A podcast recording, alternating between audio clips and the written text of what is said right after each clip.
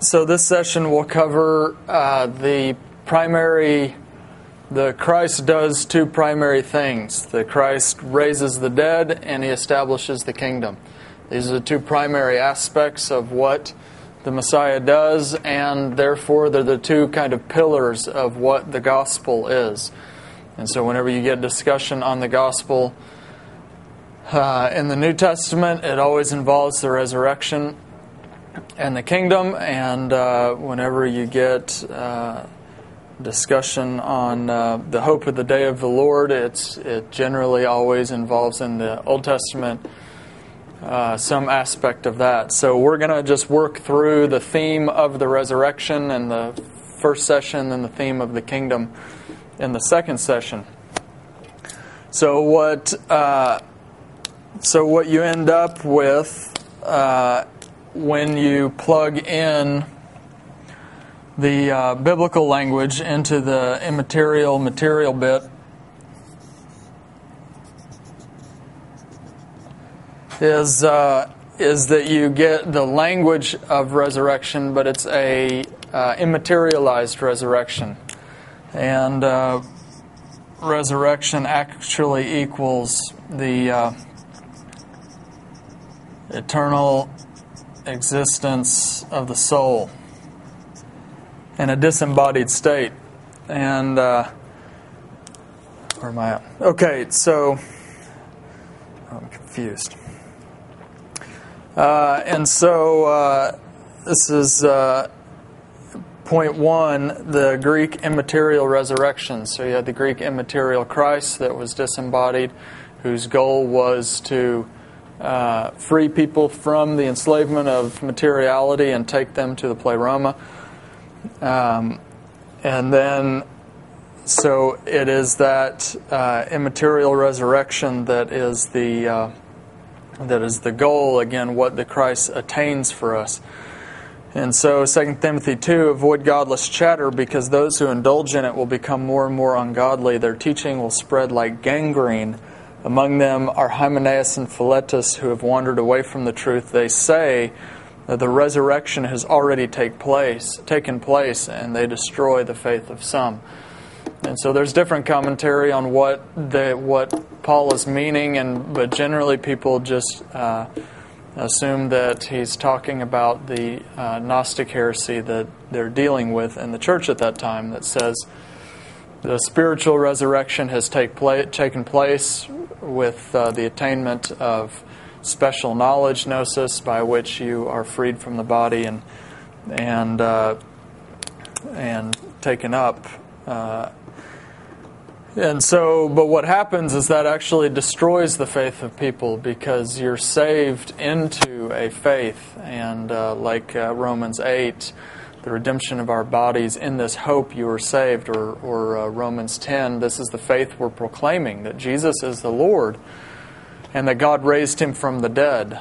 And if you believe this and confess it, you too will be saved if you believe the truth of it. So you're actually saved into a faith. So when you destroy that, uh, when you pervert that, you destroy people's faith uh, 1 Corinthians 15, but if it is preached that Christ has been raised from the dead, how can some of you say there is no resurrection of the dead? If Christ has not been raised, our preaching is useless, and so is your faith.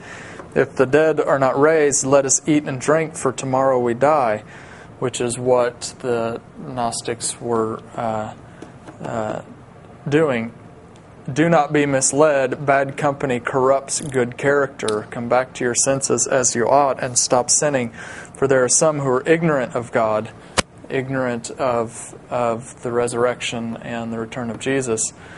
I say this to your shame, and so you had uh, groups that were saying there is no resurrection or the resurrection had already happened and perverting people's faith because that's the point is you know the the um, Tim and Emily do do uh, do races in their home with their kids of a obedience race and uh, and a sharing race and different races, and then they have the hour of judgment in the evening. And the point is, is there's an evaluation at the end of the day that girds their kids into making good decisions to receive praise and honor uh, and uh, and blessing from their parents. And so that's that's the whole point of the Lord speaking the message of the kingdom to human beings, and the message of the day of the Lord is to gird them and keep them on a narrow path so that they won't be destroyed with the wicked. And so when you pervert the day of the Lord and you make that into an immaterialized day of the Lord, um, it's kind of like it, it, it, loses a lot of the bite and a lot of the uh, uh, a lot of the empowering nature to resist wickedness and sin. And also, when you make it into a spiritualized resurrection, a spiritualized hope, it's like floating on a cloud in an endless sing along service is great and all, but it, it doesn't. It, it, it's not really something you can grab hold of and and uh, give your life to, and so it ends up leading people to uh, casting off restraint from self control and indulgence and, and doing things that are destructive. So uh, I just put a quote in here by N.T. Uh, Wright on uh, the centrality of the resurrection in the early church.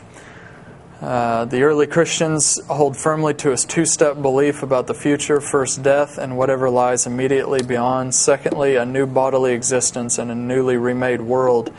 Within early Christianity, there's virtually no spectrum of belief about life beyond death, whereas the early Christians were drawn from many strands of Judaism and from widely differing backgrounds from paganism and hence from circles that must have held very different beliefs about life beyond death, they all modified that belief to focus on one central point in the spectrum. We have plenty of evidence of debates about all sorts of things and virtually uh, unanimity on res- and the virtual unanimity on resurrection stands out. Only in the late second century, a good 150 years after the time of Jesus, do we have do we find people using the word the word resurrection to mean something quite different from what it is uh, from what is meant in Judaism and early Christianity, namely a spiritual existence in, a pre- in the present leading to a disembodied hope in the future. A spiritual experience in the present leading to a disembodied hope in the future.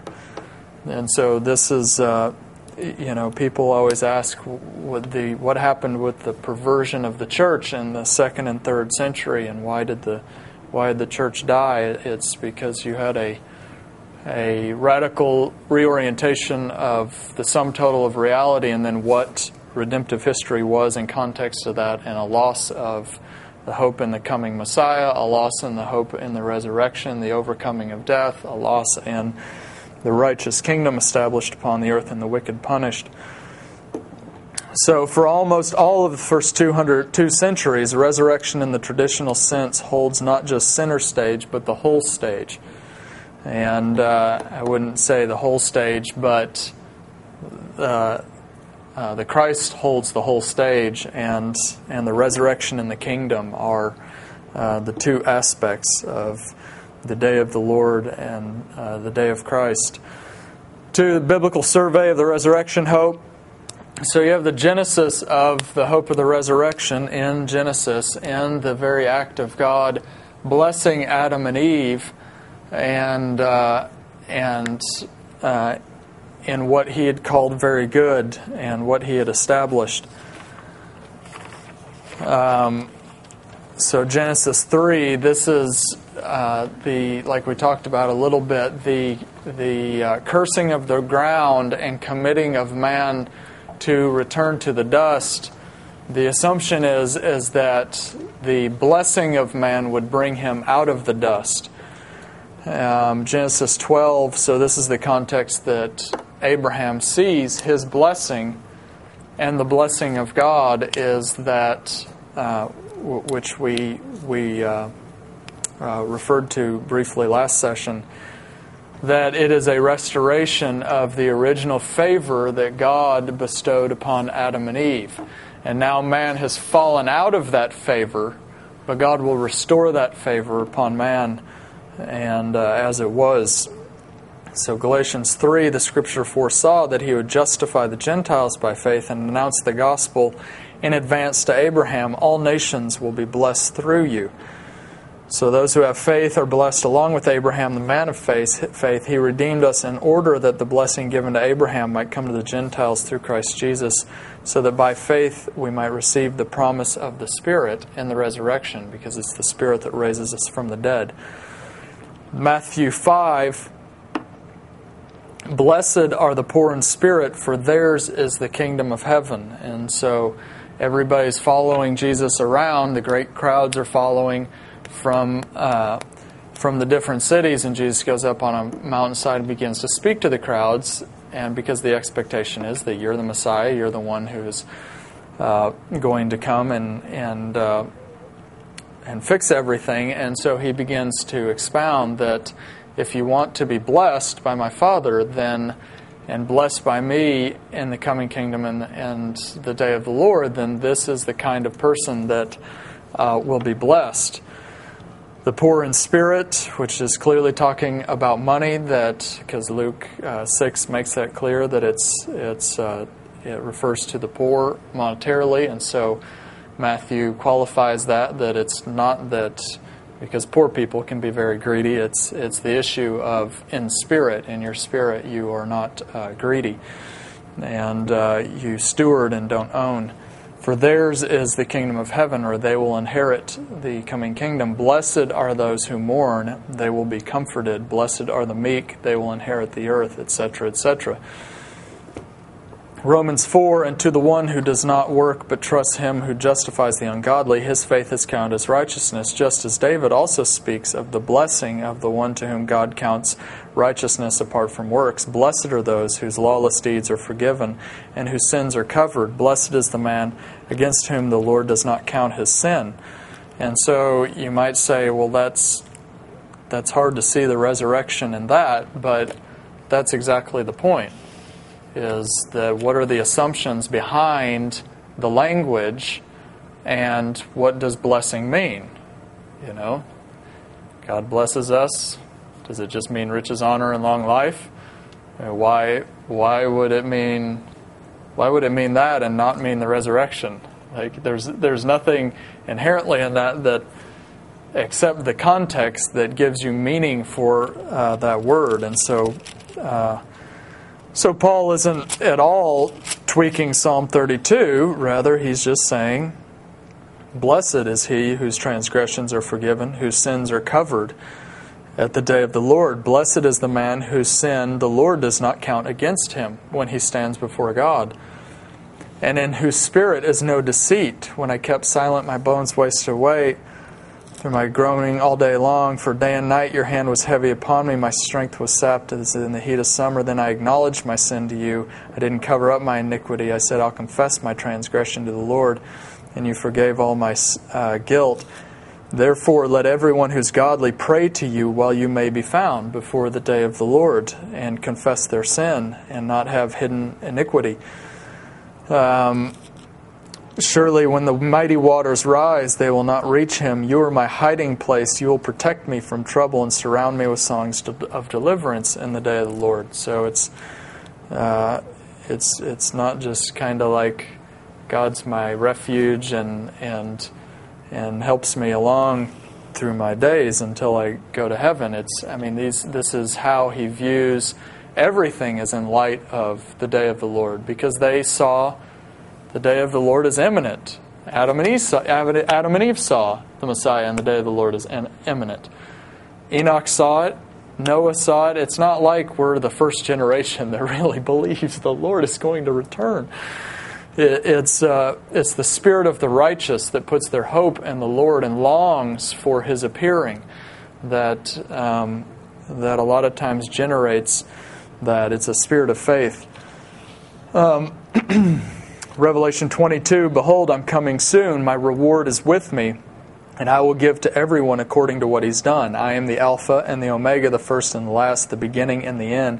Blessed are those who wash their robes, that they might have the right to the tree of life and may go through the gates into the city. But outside of the city, in the lake of Gehenna are the evildoers, the dogs, those who practice sorcery and witchcraft, etc. Uh, resurrection, hope, and the prophets. So I just put Psalm 16 in here. I put the whole psalm in here just to give you kind of feel and context, since this one's quoted twice uh, in, in Acts 2 and then Acts 13.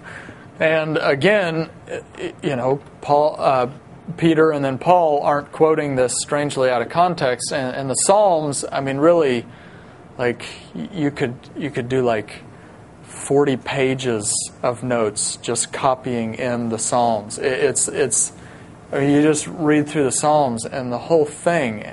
If you read it in light of the day of the Lord, and that David is writing these things as an expression of his faith and even prophesying concerning the day of the Lord, they're they're staggering. But I'm just going to do Psalm 16, and with a grid, you can start working through them, and it becomes simple and clear. It's like, I mean, you just start with Psalm 1. Blessed is the man who walks. Who does not walk in the counsel of the wicked, or stand in the way of sinners, or sit in the seat of mockers, but his delight is in the law of, of the Lord, and, and on his law he meditates day and night. He's like a tree at the day of the Lord. He's like a tree planted by streams of water, which yields its fruit in season, and whose leaf does not wither. And so you get the same language in Revelation 22. Whatever he does prospers. Not so the wicked. They're like chaff that the wind blows away. Therefore, the wicked will not stand in the judgment, nor sinners in the assembly of the righteous in the age to come after the judgment when the wicked are swept away. The Lord watches over the way of the righteous until then. But the way of the wicked will perish, and a lot of people don't put uh, any delineation, uh, argue that there shouldn't be a break between Psalm 1 and 2. Uh, but whatever, but it there's you, you could argue that the first three psalms really are an introduction to the whole book, and they flow as one line of thought. But Anyway, so Psalm 16 Keep me safe, O God, for in you I take refuge and from the wrath to come. I said to the Lord, You are my Lord. Apart from you, I have no good thing. The boundary lines have fallen for me in pleasant places. Surely I have a delightful inheritance at the day of the Lord and the resurrection. I've set the Lord always before me. Because he's at my right hand, I will not be shaken. Therefore, my heart is glad, my tongue rejoices, my body also will rest secure. Which you get the rejoicing, and uh, which we'll see a theme here in a second. Because you will not abandon me to the grave, nor will you let your Holy One see de- decay. Because David's faith really was in this seed that was going to come forth from him and his kingdom would be an everlasting kingdom, and the Lord would establish it. And so it's it's he's he's simply just expressing his faith that I'll be raised from the dead, and the the Holy One that the Lord has promised uh, will not see decay. You have made known to me the path of life unto the resurrection. You will fill me with joy in your presence at, at the coming of the Lord with eternal pleasures at your right hand. So, um, let's just start plowing through Isaiah. So, on this mountain he will destroy the shroud that enfolds all people, the sheet that covers all the nations. The mountain being the Isaiah 24 mountain, when the Lord, when the earth shakes and reels like a drunkard and the Lord uh, gathers together the powers in the heavens and on the earth and leads them into a dungeon. And then on Mount Zion, and before his elders in Jerusalem, he will reign gloriously. And so 25, 26, 27 are all on that day on this mountain. It's all in context to Isaiah 24. So Isaiah 25, on this mountain, he will destroy. We'll just go a, a verse earlier. No, we won't. So on this mountain we will destroy he will destroy the shroud that enfolds all people, the sheet that covers all the nations. He will swallow up death forever. The Lord, the sovereign Lord will wipe away the tears from all faces. He'll remove the disgrace of his people from all the earth. In that day they will say, Surely this is our God. We trusted in him, and he saved us. This is the Lord we trusted in, and let us rejoice and be glad in his salvation. So Isaiah 26, as a woman with child and about to give birth rise and cries out in her pain, so were we in your presence, O Lord. We were with child, we writhed in pain, but we gave birth to the wind. We have not brought salvation to the earth, we have not given birth to the people of the world. But your dead will live, their bodies will rise. You who dwell in the dust, wake up and shout for joy. Your dew is like the dew of the morning. The earth will give birth to her dead, as the dew condensates and comes up from the ground, so will the righteous come out of the ground and, uh, and shout for joy, and the earth will give birth to its dead. And so you'll see this theme over and over in rejoicing in salvation, because what causes sadness and suffering? Or what causes sadness? Suffering, right? So generally, are the causes of sadness in the human condition are issues of brokenness, suffering, oppression, etc., etc. So salvation is always tagged with rejoicing and joy in the salvation of God when He destroys the things that cause sadness to human beings. And so you'll always get the two tied together, and uh, and the, you get a theme of common understanding. So, like Isaiah 35, strengthen the feeble hands, steady the knees that give way. Say to those with fearful hearts, Be strong, do not fear. Your God will come. He will come with vengeance, with divine retribution. He will come to save you. Then the eyes of the blind will be opened, the ears of the deaf, un- deaf unstopped. Then shall the lame man leap like a deer, and the tongue uh, of the mute sing for joy in the resurrection when our bodies are transformed and no longer uh, does does death reign. And a highway will be there. It will be called the highway of the way of holiness. The unclean will not journey on it on the day of retribution but only the redeemed will walk there and the ransomed of the lord will return. They'll enter zion with singing. Jerusalem those are interchangeable. They will enter Zion with singing. Everlasting joy will crown their heads because they'll have an everlasting resurrection inheritance. Gladness and joy will overtake them, and sorrow and sighing will flee away. It's the sign of holy laughter. So, Isaiah 55 Come, all you who are thirsty, come to the waters. You have no money, come and buy and eat. Right? Are you, are you getting all these are quoted? Okay, and so this one's quoted in, in uh, Revelation 22 Give ear and come to me, hear me, that your soul may live, that your soul might receive its salvation in a body that does not die and cause it sorrow.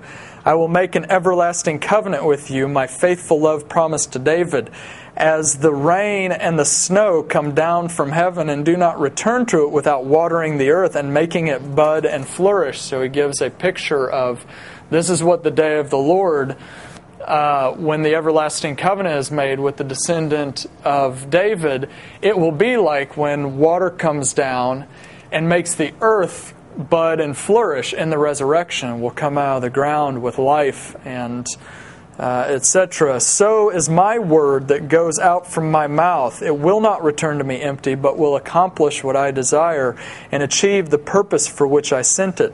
You will go out in joy and be led forth in peace. The mountains and the hills will burst into song before you, and all the trees of the field will clap their hands. Okay, so this is some of the this is this is somewhere the imagery and the language of all creation is groaning for the revelation of the sons of, of God, and they're longing for the freedom from its bondage to decay. This will be for the Lord's renown, for an everlasting sign which will not be destroyed. Isaiah 61, the Spirit of the Sovereign Lord's on me, because He, the Lord has anointed me to preach good news to the poor, to proclaim the year of the Lord's favor, and the day of vengeance of our God, to comfort all those who mourn and you will be called priests of the Lord. You will be named ministers of our God. Instead of their shame, my people will receive a double portion. Instead of disgrace, they will rejoice in their inheritance at the day of the vengeance of our God.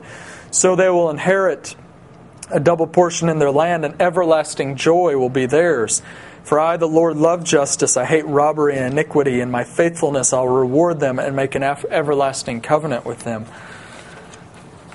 And then Isaiah 65 Behold, I will create a new heavens and a new earth. The former things will not be remembered, nor will they come to mind.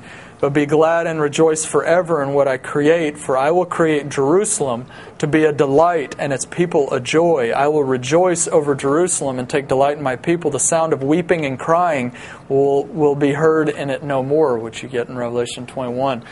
And so the revelation, the, the epistles, the New Testament, the epistles, Revelation, they quote from all of these passages, and the point, they're not reinterpreting any of these passages they're simply giving commentary on them and reaffirming that we have the word of the prophets made more certain.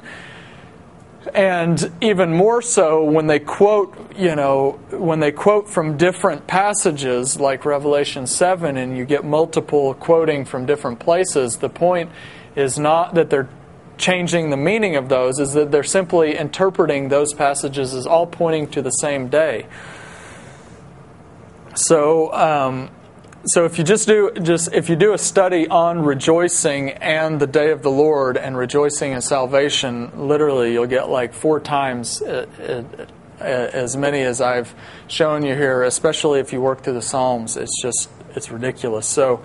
This is the context that you get a lot of the language in the New Testament in reference to the hope of the resurrection. So, for, for example, 1 Peter 1 Praise be to the God and Father of our Lord Jesus Christ. In His great mercy, He's given us new birth into a living hope through the resurrection of Jesus Christ from the dead. Because before it was a hope, but it wasn't a living hope because there wasn't actually any man who had come up out of the dirt. And so now there's actually a man, a son of Adam, that has come up out of the dirt, and he's actually living. And so now we have the hope made more secure and certain and, and in, uh, in his resurrection. And so he's given us uh, birth, new birth in living hope and into an inheritance that can never uh, perish, spoil, or fade in reference to our resurrection, our resurrected body. Like, uh, like Paul says in, uh, in 2 Corinthians, where he says, um, Therefore, we do not lose heart, though outwardly we're wasting away, yet inwardly we're being renewed day by day, for our light and momentary troubles are achieving for us an eternal glory that far outweighs them all. So we fix our eyes not on what is seen in this age, temporally, not metaphysically, but on what is unseen. What is seen is temporary, what is unseen lasts forever after the day of the Lord is eternal. Now we know that if the earthly tent we live in is destroyed, we have a building or a tent from God, an eternal house in the heavens, not built by human hands. Meanwhile, we groan to be clothed with our heavenly dwelling. Um, we groan and are burdened not because because we do not wish to be unclothed, uh, but to be clothed with our heavenly dwelling, so that what is mortal may be swallowed up by life. And so um, and so that's the idea is that God has for us a reward in the age to come, in the resurrection, that He keeps with Himself in heaven, a dwelling for us that at the resurrection we receive the glory of a new resurrected body and a life on earth as it was meant to be uh, in the beginning. So we have an inheritance that can never uh, perish, spoil, or fade, kept in heaven for you, who through faith are shielded by God's power until the coming of the salvation that is ready to be revealed in the last time. So you get some of the Psalms language of, You are my shield, you are my refuge, that you keep me until the day of vengeance and the day of the Lord. And, uh, and you will uh, bring to completion what you've started. So in this in this you greatly rejoice in your hope for a resurrected body, though now for a little while you may have had to suffer grief and all kinds of trials. Though if you have not seen him, you love him, and even though you do not see him now, you believe in him and are filled with an inexpressible and glorious joy. For you are receiving the goal of your faith, the salvation of your souls. And so this is the one that First Peter Uh, one is the one place where you get the saving souls language. There's nowhere else that you get that except a couple places that your soul may live and this kind of but the saving souls. And this is like foundational for the kind of heavenly destiny saving souls idea. But that's not what he's talking about at all. The salvation of your soul happens when your soul receives a body that is not messed up and it doesn't have wicked desires and it's not a, a, uh, a body of death members of iniquity, or what, however Paul works through that. And so, um, 1 Peter 4 Dear friends, do not be surprised at the painful trial you are suffering, as though something strange were happening to you, but rejoice that you participate in the sufferings of Christ, so that you may be overjoyed when his glory is revealed. If you are insulted because of the name of Christ, you are blessed, for the Spirit of glory uh, and God rests on you. Philippians 3 Our citizenship's in heaven. We eagerly await a Savior from there, the Lord Jesus Christ, who, by the power that enables him to bring everything under his control, will transform our lowly bodies so that they will be like his glorious body. Therefore, my brothers, you whom I love and long for, my joy, my crown, that is how you should stand firm in the Lord dear friends. Stand firm in your hope in, of, of reward uh, at the day of the Lord and your belief that, that God will actually do this. Um, dear friends, whose names are in the book of life. And uh, I kind of put a dot, dot, dot there, but the idea is the same. The book of life, though, the book of life is the book of the resurrection, which God will open on the day of the Lord. And if your name's in the book of life and you trusted in the cross for your righteousness, you'll receive a resurrected body in accordance with how you walked out that faith in the Christ in, in uh, good works and produce fruit in keeping with repentance. And so, the book of life, the book of the resurrection, rejoice in the Lord always in light of your name being written. Don't rejoice because the demons, you know, are driven out and fear, but rejoice that your names are written in heaven. Uh, I say it, I will say it again, rejoice, let your gentleness be evident to all. The Lord is near. And so when when it was one of those strange little nuts that the Lord just opened up to Tim and I um, uh, last year when they were staying with us for a couple months. And so in the evenings, we started singing, uh, our families, when we do devotions, we started singing This is the Day.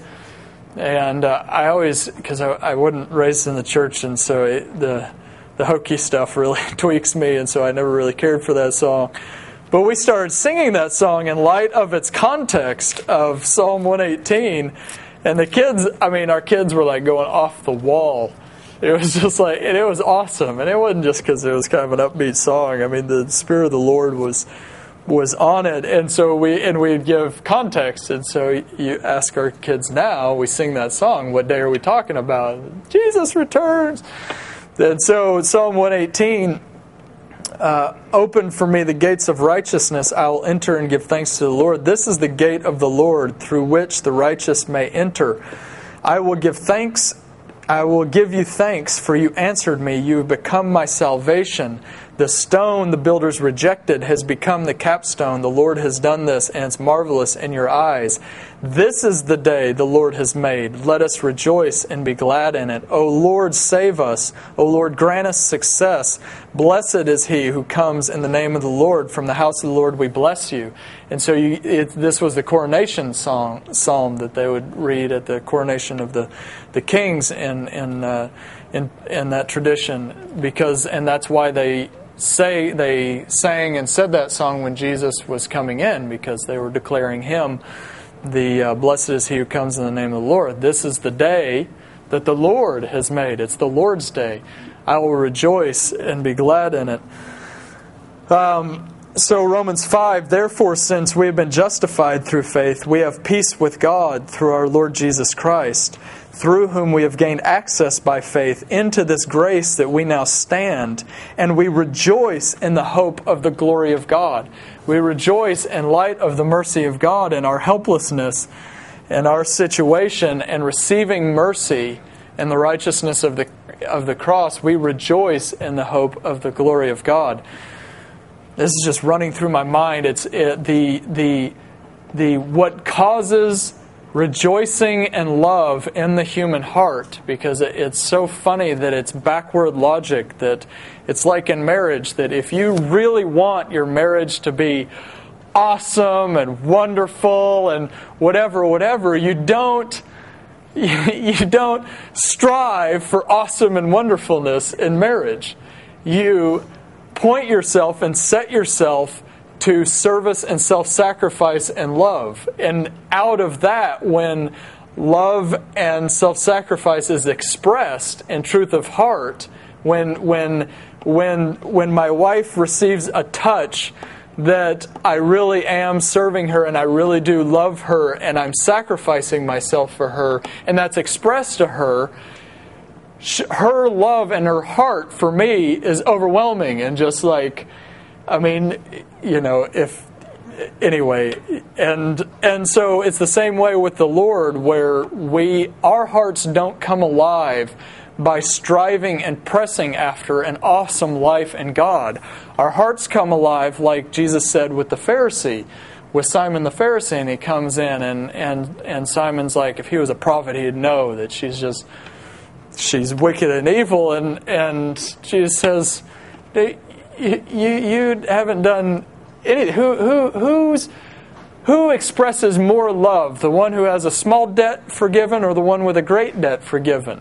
And the guy with the great debt. His heart comes alive to his master in light of the mercy expressed by the master. And so, likewise, you haven't washed my feet or anything, but she hasn't done anything but wept and washed my feet with her hair this whole time because he was forgiven much, loves much. And so when you have a focus on the love of God expressed in the mercy of Christ and the cross, that is the that is the place where your heart you you the Holy Spirit testifies to it. It touches our hearts and our hearts come alive in gratefulness and devotion to God and love and life in our inner man.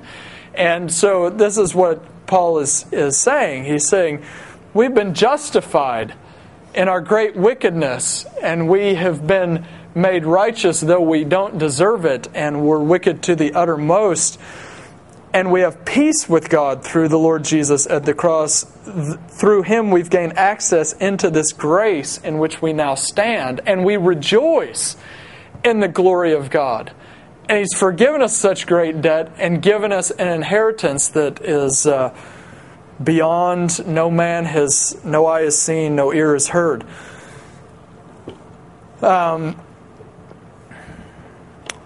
uh, so then, Paul in, in, Colossians 1, which we, uh, which we covered a, a little bit, but it's a, it's a little bit different. He, the emphasis now I rejoice in what was suffered for you, and I fill up in my flesh what is still lacking in regards in regard to Christ's afflictions for the sake of his body, which is the church to them, God has chosen to make known among the Gentiles the glorious riches of this mystery, which is Christ in you, the hope of glory, which we'll get to in a second, that the Holy Spirit is the deposit guaranteeing our resurrection into glory in the age to come. And so uh, we rejoice in the suffering now because we know that we're being renewed inwardly by the Holy Spirit unto our resurrection. We proclaim him, admonishing and teaching everyone with all wisdom, so that we may present everyone perfect in Christ and in the resurrection. James 1 Consider it pure joy, my brothers, whenever you face trials of many kinds, because you know that the testing of your faith develops perseverance. And the testing of the faith happens when it doesn't go our way and the wicked prosper and the righteous don't prosper and it's difficult and it hurts, etc. But the Lord uses that to test our faith that God is faithful to creation, that He will make a distinction between the wicked and the righteous, that He will reward us for our perseverance and our faith and our love and our sacrifice. Um, and so uh, it develops perseverance. Blessed is the man who perseveres under trial, because when he has stood the test, he will receive the crown of life and blessing from God. these promised to all those who love him. Hebrews 12 Let us fix our eyes on Jesus, the author and perfecter of our faith. The author and perfecter of. Uh, of our faith, and our faith being in the resurrection, and so he authored and perfected it. Uh, who is who for the joy set before him and his resurrection endured the cross, scorning its shame, and sat down at the right hand of the throne of God. Considered him, consider him who endured such opposition from sinful men, so that you will not grow weary and lose heart. For you have not yet uh, whatever to the point of shedding blood and martyrdom, and so uh, which is what he endured.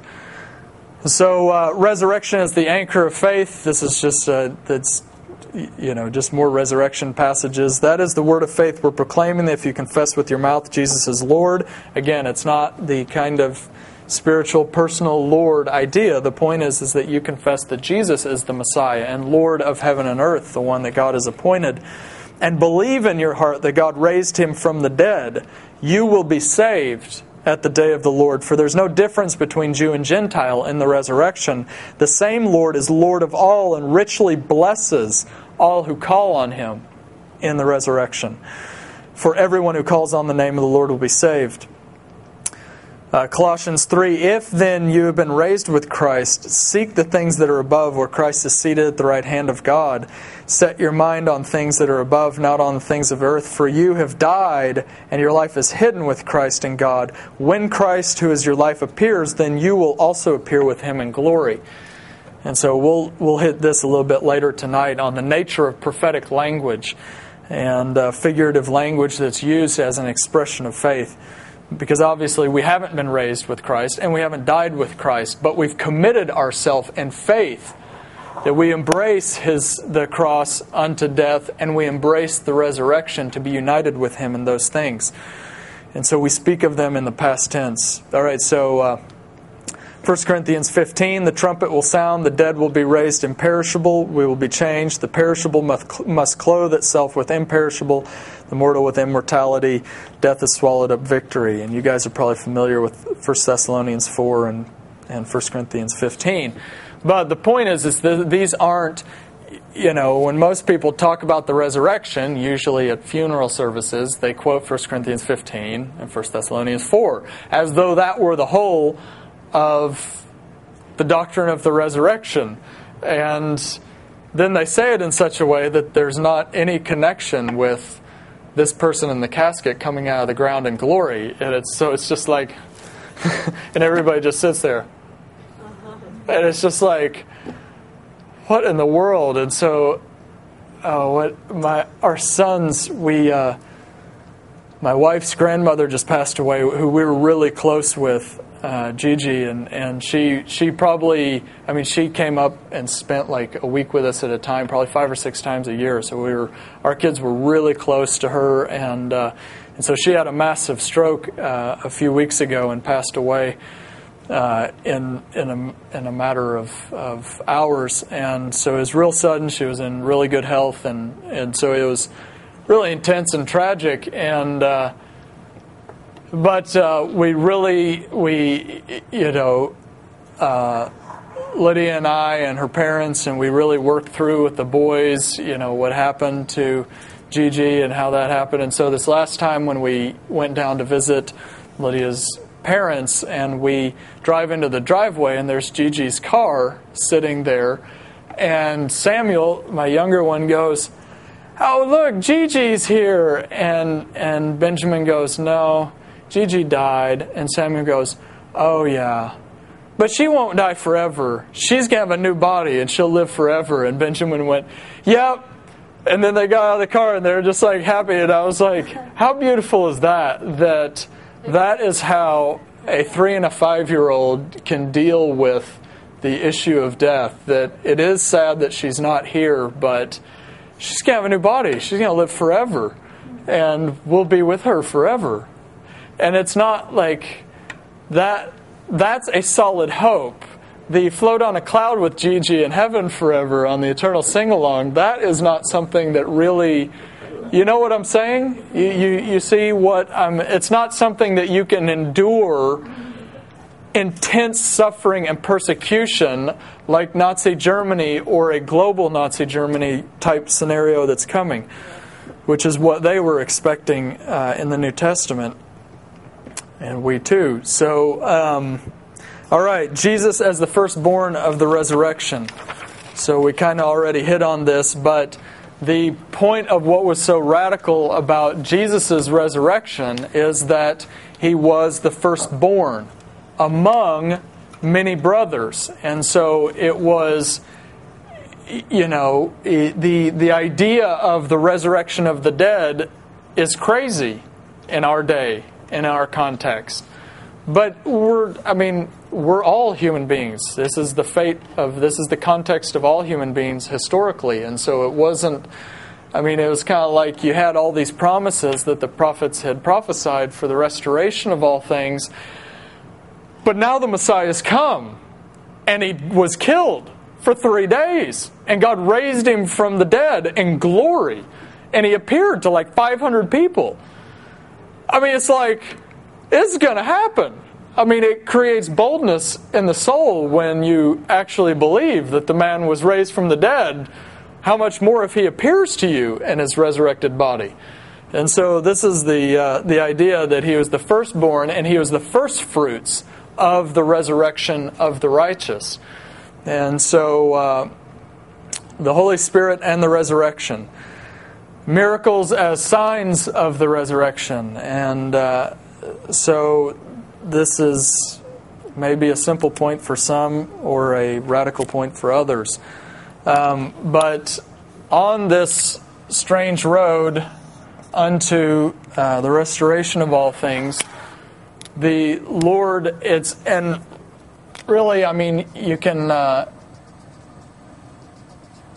you can refer to anything as uh, in in where God reveals himself to human beings as a miracle and the kindness of the Lord and a sign of what will happen on the day of the Lord. But uh, but anyway, the, the point of the activity of the Holy Spirit, like Hebrews 2, this salvation, which was first announced by our Lord in his resurrection, was confirmed to us by those who heard him, God also testified to it by signs, wonders, and various miracles and gifts of the Holy Spirit distributed according to his will. It's not to angels that he subjected the world to come, etc. And so the gifts of the Holy Spirit are signs. And so you got, you know, you got a road that you're going on down to the New Jerusalem and you're coming along and there is a sign there and that's the point is new jerusalem. And the point is is that the gifts of god through the holy spirit to, to, to the righteous are meant to keep their faith alive and keep them on that narrow path of self-control and restraint and faith and uh, not giving up and, and uh, just living for this age and so the what is why it's important to relate to them that way is because within uh, uh, you know uh, activity of the Holy Spirit within the escapist kind of focus, there's not really usually a, focus on the Holy Spirit, um, other than it really does demonstrate that God is real, and you know we need to get right with Him so that we can get our ticket stamped. And so, but a lot of times, this kind of the escapist uh, message and the uh, soul salvation bit doesn't isn't emphasized. The activity of the Holy Spirit isn't emphasized along with it because there's not a lot of uh, real connect. It's within the uh, kind of uh, dominionist uh, emphasis that usually in those circles you get the activity of the Holy Spirit interpreted as the kingdom itself and as the dominion of God being established.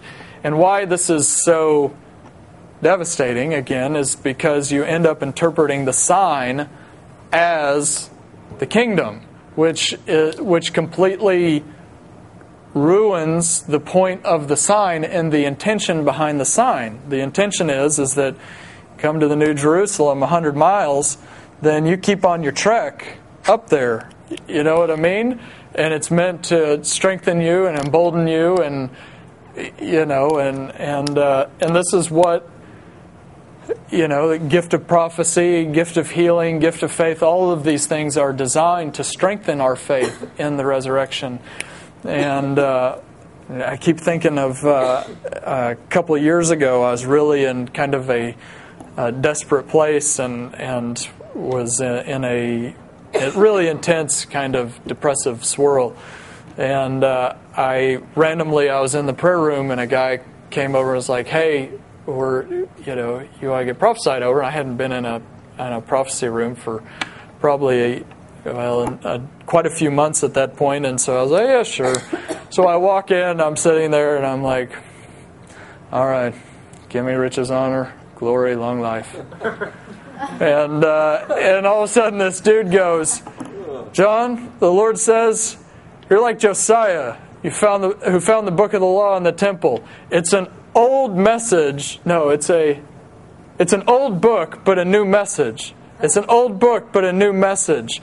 The Lord has given you an old uh, a an old uh, revelation, but it's a new message to the church. And he, you know, kind of went on into all of the issues that I was completely depressed about.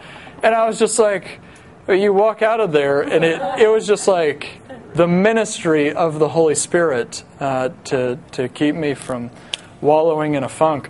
And so, likewise, this is the this is the point that we you know we have a, a whatever it is, a sickness or an issue or a weakness or whatever's happening, and we received a gift from God in a various form of the Holy Spirit, and we go, that is that is what God is going to do at the day of the Lord. He's going to turn our mourning into dancing and rejoicing. He's going to heal the sick and and uh, raise the lame, etc. Uh, Hebrews 4 describes uh, those who have shared in the heavenly gift, the Holy Spirit, uh, who have tasted the goodness of the Word of God and the powers of the age to come.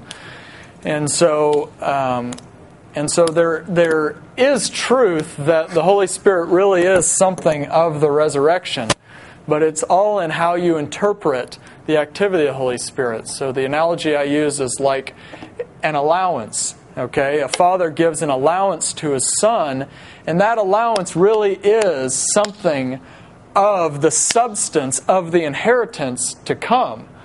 But to confuse the inheritance with the allowance and to call the allowance the inheritance completely spoils the whole purpose for giving the allowance. The allowance is given and taken and negotiated unto keeping the son in a lifestyle of self restraint and hope unto his inheritance in the estate and business or whatever. And so to confuse the two and get the relationship behind the two is uh, it's it's devastating uh, to the faith. So, uh, Mark 16, and he said to them, Go into all the world and proclaim the gospel to the whole creation. Whoever believes and is baptized will be saved, but whoever does not believe will be condemned. And these signs will accompany those who believe. In my name they'll cast out demons. Why? Because when Jesus comes, what's he going to do with the powers in the heaven? Going to bind them up like the strong man and throw them into the abyss. And so um, a, they'll cast out demons, they'll speak in new tongues because, I mean, we're in. We're in the American Empire, so everybody speaks English, right? So we don't really have to deal with it. But if you're in their day, the issue of languages, when there's such a multiplicity of them, and everything is complicated and made difficult by language, it's a, it's a very, the Tower of Babel is a very real and intense uh, uh, thing to be overcome at the day of the Lord and reversed. They'll pick up serpents with their hands, they'll drink any deadly poison, it won't hurt them because, you know, we, we don't have that many wild things around. We have a very domesticated landscape. But, uh, but in a agri- an agrarian uh, culture and lifestyle, those things are, are uh, they're not just uh, minor things, whatever. And so uh, they'll lay their hands on the sick, they'll recover because in the day of the Lord, uh, will recover in the resurrection. They went out and preached everywhere while the Lord worked with them and confirmed the message with accompanying signs. Jesus answered and said to him, Go and report to John what you see and hear. The blind receive sight, the lame walk, the lepers are, lepers are cleansed, the deaf hear, the dead are raised up. The poor have the gospel preached to them. So he just goes right down and quotes Isaiah 35 and Isaiah 61 as listen, if I it's if I'm doing these things right now, I'm doing them to prove to you that I am the Messiah and that I will do it in fullness uh, when my day comes. Um, page 7, Matthew 12. He brought to him a demon possessed man. Jesus healed him. The people were astonished and said, Could this be the son of David that God has uh, anointed? John 6, so they gathered uh, up and filled 12 baskets with fragments from the five barley loaves left by those who had eaten. When the people saw the sign that he had done, the sign of there will be no more famine on the earth because the earth will be will blossom and, and give bloom, the desert will spew forth with water and become like the Garden of Eden, etc. They said, This indeed is the prophet who's come in the world. And then they tried to make him king by force. And uh, 1 Corinthians 2 When I came to you, brothers, I did not come with eloquence or superior wisdom as I proclaimed the testimony about God. My message and my preaching were not with wise and persuasive words, but with a demonstration of the Spirit's power, so that your faith, and that's the, that's the important part, is your faith in the resurrection is confirmed by the Spirit's power. Because when you're in the pit of despair, then you can look to a day when I had this and God miraculously broke in when I was on the verge of bankruptcy. And therefore, I know He will always be with me to the very end of the age, and He and I will inherit the earth and the wealth of the nations. I was at this point, physically, whatever, and God healed me and regenerated my body, and He will keep me in this way by the power of his Spirit and shield me unto the day of the Lord and raise my body up. That our faith in the day of the Lord and the age to come is established on the power of the Spirit and the, the, the activity of God. And his point in all of this, his ultimate point, is ultimately that he directed people to God and the Spirit and not himself, because this is the whole context of 1 Corinthians 1 through 4, is that you have all of these false people who are discipling men unto themselves and causing all of this controversy. I follow Paul, I follow Apollos, I follow Peter, I follow, uh, I follow Christ. He says, Was I baptized for any of you? Etc., etc. And his, his point in saying this is, I came to you and I preached Christ crucified and I led people unto you. And then he goes into 1 Corinthians 3 and goes on the whole bit. You're still just like the world. You say you follow men. But you're the planting of God. I planted the seed, Apollo watered it, but you're discipled unto the Lord. You are the house of God. I established a foundation in the day of the Lord. Apollos, he built on that foundation, but the day of the Lord will reveal each man's work. And on that day, me and Apollos might escape as through the flames, but you will be thrown into a lake of fire and be consumed because you're following men and you're not following the Lord. You are the Lord's temple. You are the house of God. Woe to the man who destroys God's temple by writing his own name across a group of believers and getting and discipling men unto himself rather than discipling men unto the Lord and the day of the Lord. And I just keep thinking like when Tim is is was uh, was in his Muslim context, and sorry, I trying to phrase it since it's on video, and. Uh, and the, the, the guy who had come to the Lord would come to him with questions about what do I do here, what do I do here, and Tim would just he would give him a couple scriptures and say, "Go to the Lord, read this, and ask the Lord what to do." And that's the point of what Paul is saying. I didn't come to you with wise and persuasive speech like these guys who are like ravenous wolves who are drawing men after themselves and discipling men under themselves with their great wisdom and their great, you know, whatever, whatever. I disciple you unto the Lord and point you to the Holy Spirit, that His word would be confirmed to you directly and not that you wouldn't follow me. So that's the. Anyway, people kind of. Um, okay, more. Okay, move on. Sorry. Second Peter 1 we did not follow cleverly invented stories when we told you about the power and coming of our Lord Jesus Christ, but we were eyewitnesses of his majesty. We heard the voice from the majestic glory that gave honor to his saying. We said, This is my Son, whom I love and whom I'm well pleased. And then he picks up in verse 18 We heard this voice. We ourselves heard this voice that came from heaven when we were with him on the sacred mountain, referring to the Mount of Transfiguration. And so he says, Look, we saw a sign of the resurrection before he was resurrected. We saw a sign of it when, his, when he was transfigured. His face shone like the sun, his clothes brilliant white, etc., etc. We saw that, and because of that, we have the word of the prophets made more certain, and you will do well to, you, to pay attention to the word of the prophets about the day of the Lord, which the transfiguration confirmed that the resurrection is actually going to happen, like a light shining in a, in a dark place until the day dawns, the day of the Lord, which ushers in the, uh, the light of the age to come. Uh, Ephesians, okay, the Holy Spirit is the positive of the resurrection. So, this is how they viewed the Holy Spirit. The, the Holy Spirit uh, um, uh, was the mechanism by which the Holy Spirit hovered over the waters. The Lord gave the command, and the Holy Spirit made it happen. And so the Holy Spirit, God gathered up the dust and breathed the Spirit of God into him. He became a living being. And so this is the understanding that the Spirit of God is what animates and gives life to creation as He sustains that thing. And so, Romans 8 if the spirit of him who raised Jesus from the dead dwells in you, he who raised Christ Jesus from the dead will also give life to your mortal bodies through his spirit who dwells in you. The Spirit Himself bears witness with our spirit that we are children of God. Oh, I left out the the uh, the most one of the more important. So uh, dot, dot, dot, for we did not receive a spirit that makes us slave again to fear, but we received a slave again to fear of our condemnation on the day of the Lord. But we received the spirit of sonship as a deposit, as an assurance of our salvation.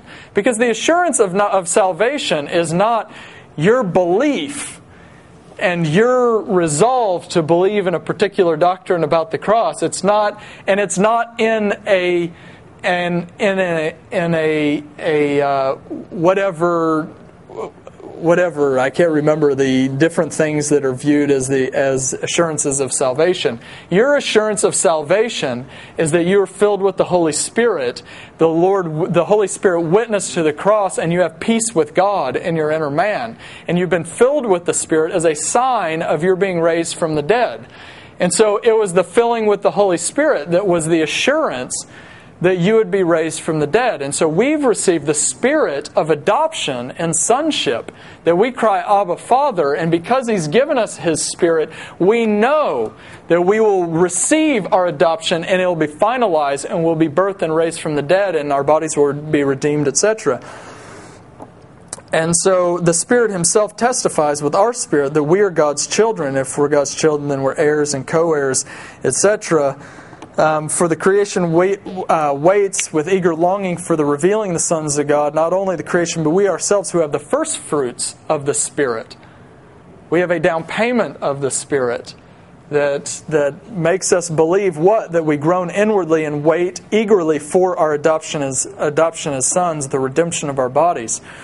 Ephesians 1 uh, in context to the whole discussion of the administration of, of uh, God over the heavens and the earth and the restoration of all things under the headship of Christ that we've been called into. Ephesians 1:11 the next verse in him you also when you heard the word of truth the gospel of your salvation and believed in him were sealed with the promised holy spirit who's the guarantee of our inheritance of the resurrection until we acquire possession of it to the praise of his glory 2 Corinthians 5, which we talked about, we long for our heavenly building, our heavenly body, etc. Not that we want to be unclothed, but we want to be further clothed, that mortality may be sw- swallowed up by life. Now, He who has prepared us for this very thing is God, who has also given us the Spirit as a guarantee. Um, and then 2 Corinthians 1 For no matter how many promises God has made, they are yes in Christ, meaning all of the, the uh, uh, all of that which has been prophesied since the beginning of the world about the day of the Lord is yes, it's reaffirmed in Christ and his re- resurrection. And so through him, the Amen is spoken by us to the glory of God. And so we are witnesses of Christ and his resurrection, and we're witnesses to the day of the Lord, and we speak Amen to what God has done unto the glory of God. Um, and he says, uh, Now it is God who makes both us and you stand firm in Christ and our faith in the day of the Lord. He anoints us he anointed us, set his seal of ownership on us, and put his spirit in our hearts as a deposit guaranteeing what's to come in the glory of God. Page 8 The Holy Spirit testifies to Christ crucified. Uh, Acts 1:10 he commanded us to preach to the people and to testify that he's the one whom God appointed as judge of the living and the dead. All the prophets testify about him that everyone who believes in him receives forgiveness of sins through his name. While Peter was still speaking these words, the Holy Spirit came on all who heard the message. Because that was the point is the Holy Spirit was confirming the message of the cross unto the judgment of the living and the dead, and they would receive uh, mercy from God in context to that. And so the Holy Spirit uh, uh, confirms that. And so skip down to 1 Corinthians 1 there. For Christ did not send me to baptize, but to preach the gospel, not with words of human wisdom, lest the cross of Christ be emptied of its power. For the message of the cross is foolishness to those who are perishing, but to us who are being saved, it's the power of God. For I resolved to know nothing while I was with you except Jesus Christ and Him crucified. I came to you in weakness and fear with, with much trembling. My message and preaching were not, were not with wise and persuasive words, but a demonstration of the Spirit's power. So I came to you, I told you about Jesus and his suffering before his glory, his crucifixion, that the Messiah was crucified to put your hope for righteousness, to put your hope for being raised from the dead in him. And you believe me, and God confirmed the message in your life individually, and therefore you became a plant of His, and a building of His, and a disciple of His. And so, but his point is, is that the Holy Spirit, the cross, is the power of God, and that's what the Holy Spirit testifies to, because it's through the cross that the Holy Spirit is poured out in power at the day of the Lord. We're raised up in the resurrection because of the cross. We're raised up in power. And therefore, the Holy Spirit confirms that eh, with the deposit of the Holy Spirit, the message of the, cro- of the cross unto the resurrection. So, uh, Acts 14 at Iconium, Paul and Barnabas uh, went as usual into the Jewish synagogue, and they spoke so effectively that a great number of Jews and Gentiles believed. So, Paul and Barnabas spent considerable time there speaking boldly for the Lord, who confirmed the message of his grace by enabling them to do miraculous signs and wonders. And so, it's just striking me. Uh, who asked me Acts 15? Tabernacle of David. So this is the context of Acts 15, in which from Acts 10, where he's preaching uh, about uh, the judgment of the day of the Lord, and the Holy Spirit comes on them. And so in Acts 15, that's the point, is that the Gentiles receive the Spirit and the deposit guaranteeing, because up until that point, it was clear. He was the God of Israel.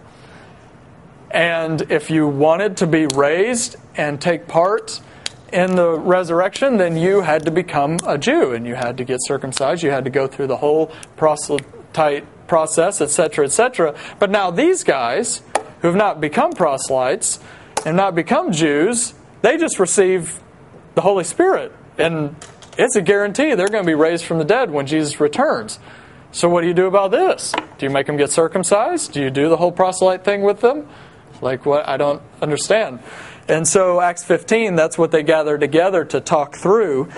And Peter gets up and says, uh, Brothers, you know that some time ago God made a choice among you that the Gentiles might hear from my lips the message of the gospel and believe. God, who knows the heart, showed that He accepted them by giving the Holy Spirit to them just as He did to us. He made no distinction between us and us and them. He purified their hearts by faith, etc., etc. Um, and then uh, Paul and Barnabas get up and tell about the miraculous signs and wonders among the Gentiles. Then James gets up. He says, Brothers, listen to me. Simon described to us how God at first showed his concern by taking from the Gentiles a people for himself. The words of the prophets are in agreement with this. They're in agreement, not fulfillment. Totally different words. Totally different. Agreement, not fulfillment. The words of the prophets are in agreement with this, as it's written After this, I'll return and rebuild David's fallen tent, his, his kingdom, referring to his kingdom. Its ruins I will rebuild, I will restore it, that the remnant of men after the day of the Lord may seek the Lord, and all the Gentiles who bear my name, says the Lord who does these things that have been known for ages. It's my judgment, therefore, that we should make, not make it difficult for the Gentiles who are turning to God. Since clearly the prophets, the Gentiles receive the deposit guaranteeing their resurrection, the prophets say that when God restores the kingdom to Israel, there's going to be Gentiles that bear the name of the Lord and are raised up in glory. So why are we forcing them to get circumcised, etc., etc., and and and do all of this? Uh, so. Um, Oh, Ephesians 1. In love, he, he predestined us to be adopted as his sons. And so, this is the idea of predestination per Romans 8, where you get the whole bit of the Spirit that intercedes within us, and He works all things together for those who love Him in the resurrection, and He's predestined those, etc. What's He say? I, I don't memorize Scripture very well. I just kind of memorize the idea. We know that in all things God works for the good of those who love him, who have been called according to his purpose. For those God foreknew, he also be, he also predestined to be conformed to the likeness of his son, that he might be the firstborn among many brothers.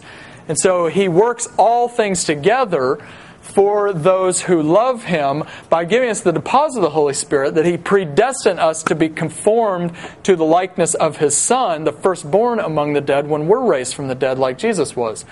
You get the idea? So, Ephesians 1 in love, he predestined us to be adopted as sons by giving us, sealing us with the uh, deposit of the Holy Spirit through Jesus Christ in accordance with his pleasure and will to the praise of his glorious grace which He has freely given us in the one He loves. The grace of the Holy Spirit now as a deposit of the grace to be given to us when He's revealed in, in the resurrection.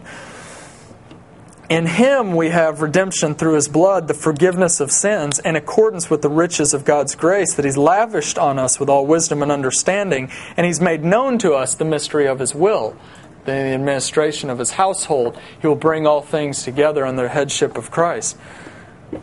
Isn't that beautiful? I just love God for that. Holy Spirit leads believers to crucifixion. so, this is the fun part that it's granted to us that the Holy Spirit confirms and inwardly renews us unto our eternal weight of glory in the age to come. But it's also granted for us that the Holy Spirit leads us into crucifixion. And because of various strongholds and, and, and uh, doctrines that are not true, we cannot hear the Holy Spirit lead us into crucifixion. And we resist the Holy Spirit that leads us into suffering and persecution. And the reason we don't have the testimony of, like 2 Corinthians uh, 11 in which he's, he's arguing for his right as a true apostle, and these guys are false apostles. Because look at their lives. God doesn't lead them to the cross, the Holy Spirit doesn't lead them to the cross. The Holy Spirit leads them to money and power now, which they gladly take from you. And they gladly receive from you. But I would rather die than receive money from you. And so he says, Look at the fruit. The Holy Spirit leads me into, uh, into all of the bits, you know, the prison, the flogging, the explosions to death, the 40 lashes, the beating, the stone, the shipwreck, the open sea, the rivers, the bandits, countrymen, etc., etc., etc. Um, and so, what's my point in that? My point is Acts 20. I, I only know that in every city, because the brothers were begging him not to go to Jerusalem, but the Lord had spoken it to him by the Spirit. I only know that in every city, Paul replies to them, the Holy Spirit warns me that prison and hardships are facing me. However, I consider my life worth nothing to me if only I may finish the race and complete the task the Lord Jesus has given me, the task of testifying to the gospel of God's grace. And so, John 15, Remember the words I spoke to you no servant is greater than his master. If they persecuted me, they will persecute you also. But this is to fulfill what's written in their law. They hated me without reason. When the counselor comes, whom I will send to you from the Father, the Spirit of truth, who goes out from the Father, he will testify about me, and you must also testify about me, Christ crucified. For you have been with me from the beginning. All of this I've told you so that you will not go astray they will put you and put you out of the synagogue and persecute you, etc., etc., just like they did me. And so, um, okay, I'm just going to finish there.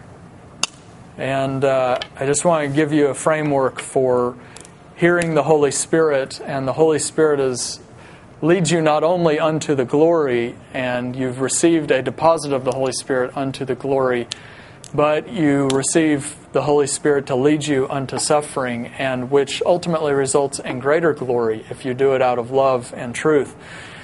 And so, um, and I just want to emphasize because I received the Holy Spirit when I surrendered my life to God, I was filled with the Holy Spirit. My sanity was instantly given to me. I, I was literally, I had lost, broken with reality for about three months and I was filled with the Spirit, and I came into a small campus ministry where the gifts of the Spirit, really all of them except tongues, were they just they just flourished, and it was it was the, the, the, the, it was heavenly destiny, but the cross was centerpiece and exalted, and it was a community, and it was what really sparked my heart to surrender my life to God because God was slowly crushing me into the ground and my mind was was coming more and more unfrayed and I kept kept running into this guy and he was talking about this group of people and these friends and these guys he was moving into with and how he would die for these guys. He loved them so much. And when you deal drugs and you're in that whole, you know, you don't deal with the people above you, you don't deal with the people below you because it's not it's not them that you, it's four people down the line that you get narked on. And so it's just a whole paranoid world. And you only hang out with people on the same level as you that you don't have mutual contacts for sale. So it's a very strange little world. And I didn't trust anybody as far as I could throw them. Here's a guy talking about he would like die for these people. And I came into this group and I was filled with the Holy Spirit. And this was the culture. I mean, it wasn't like, it was just assumed that, yeah, I mean, we don't have anything else to live for. It was the age to come is heavenly destiny. There was a lot of confusion all around in that, but everybody's living for the age to come because it's easy for college students to not live for this age, right? They don't have anything to lose. And so we're all radical and living for the age to come. And it was all, you know, we didn't have anything else to live for. So of course I'm going to lay down my life for you because I love you and whatever. And it was just, it was assumed. Nobody had to say it. It was assumed within the culture. And it was a culture that exalted the cross and sought to, to, uh, to live that out. And in that context, the Holy Spirit did miracles all the time. I mean, there was just all, you know, people getting healed and words of knowledge and just common working of, of that. But it was all in context that simply reaffirmed the cross and our destiny that God was real and He was going to take us out of all of this mess. But and so that's why like it there's not all of the later on I came into all of the other circles that the Holy Spirit is uh, is prostituted for. But but so you don't have to associate. The Holy Spirit really is is it's not just tongues, it's the whole gamut of gifts that are given to you to strengthen your hope in the age to come. And He's glad to give them to you. You say, I don't know if all of this is real. You go to God, you ask God with the scriptures, and the Lord will confirm it to you by the Holy Spirit. And He will do in your context, whatever context you're in, He will confirm that you are His child. And He will raise you from the dead. And He died for you. And you will appear before Him in glory. And He will give you the Holy Spirit to the degree that you ask Him and seek Him. So, Lord, we ask you for the Holy Spirit. We love you. We thank you that you loved us so much that you gave your only Son. And that not only that, you've lavished your grace upon us and the Holy Spirit. And so we just ask you that this room, that you would strengthen us in your return, Jesus. We love your appearing. And we look forward to it. In the name of Jesus, amen.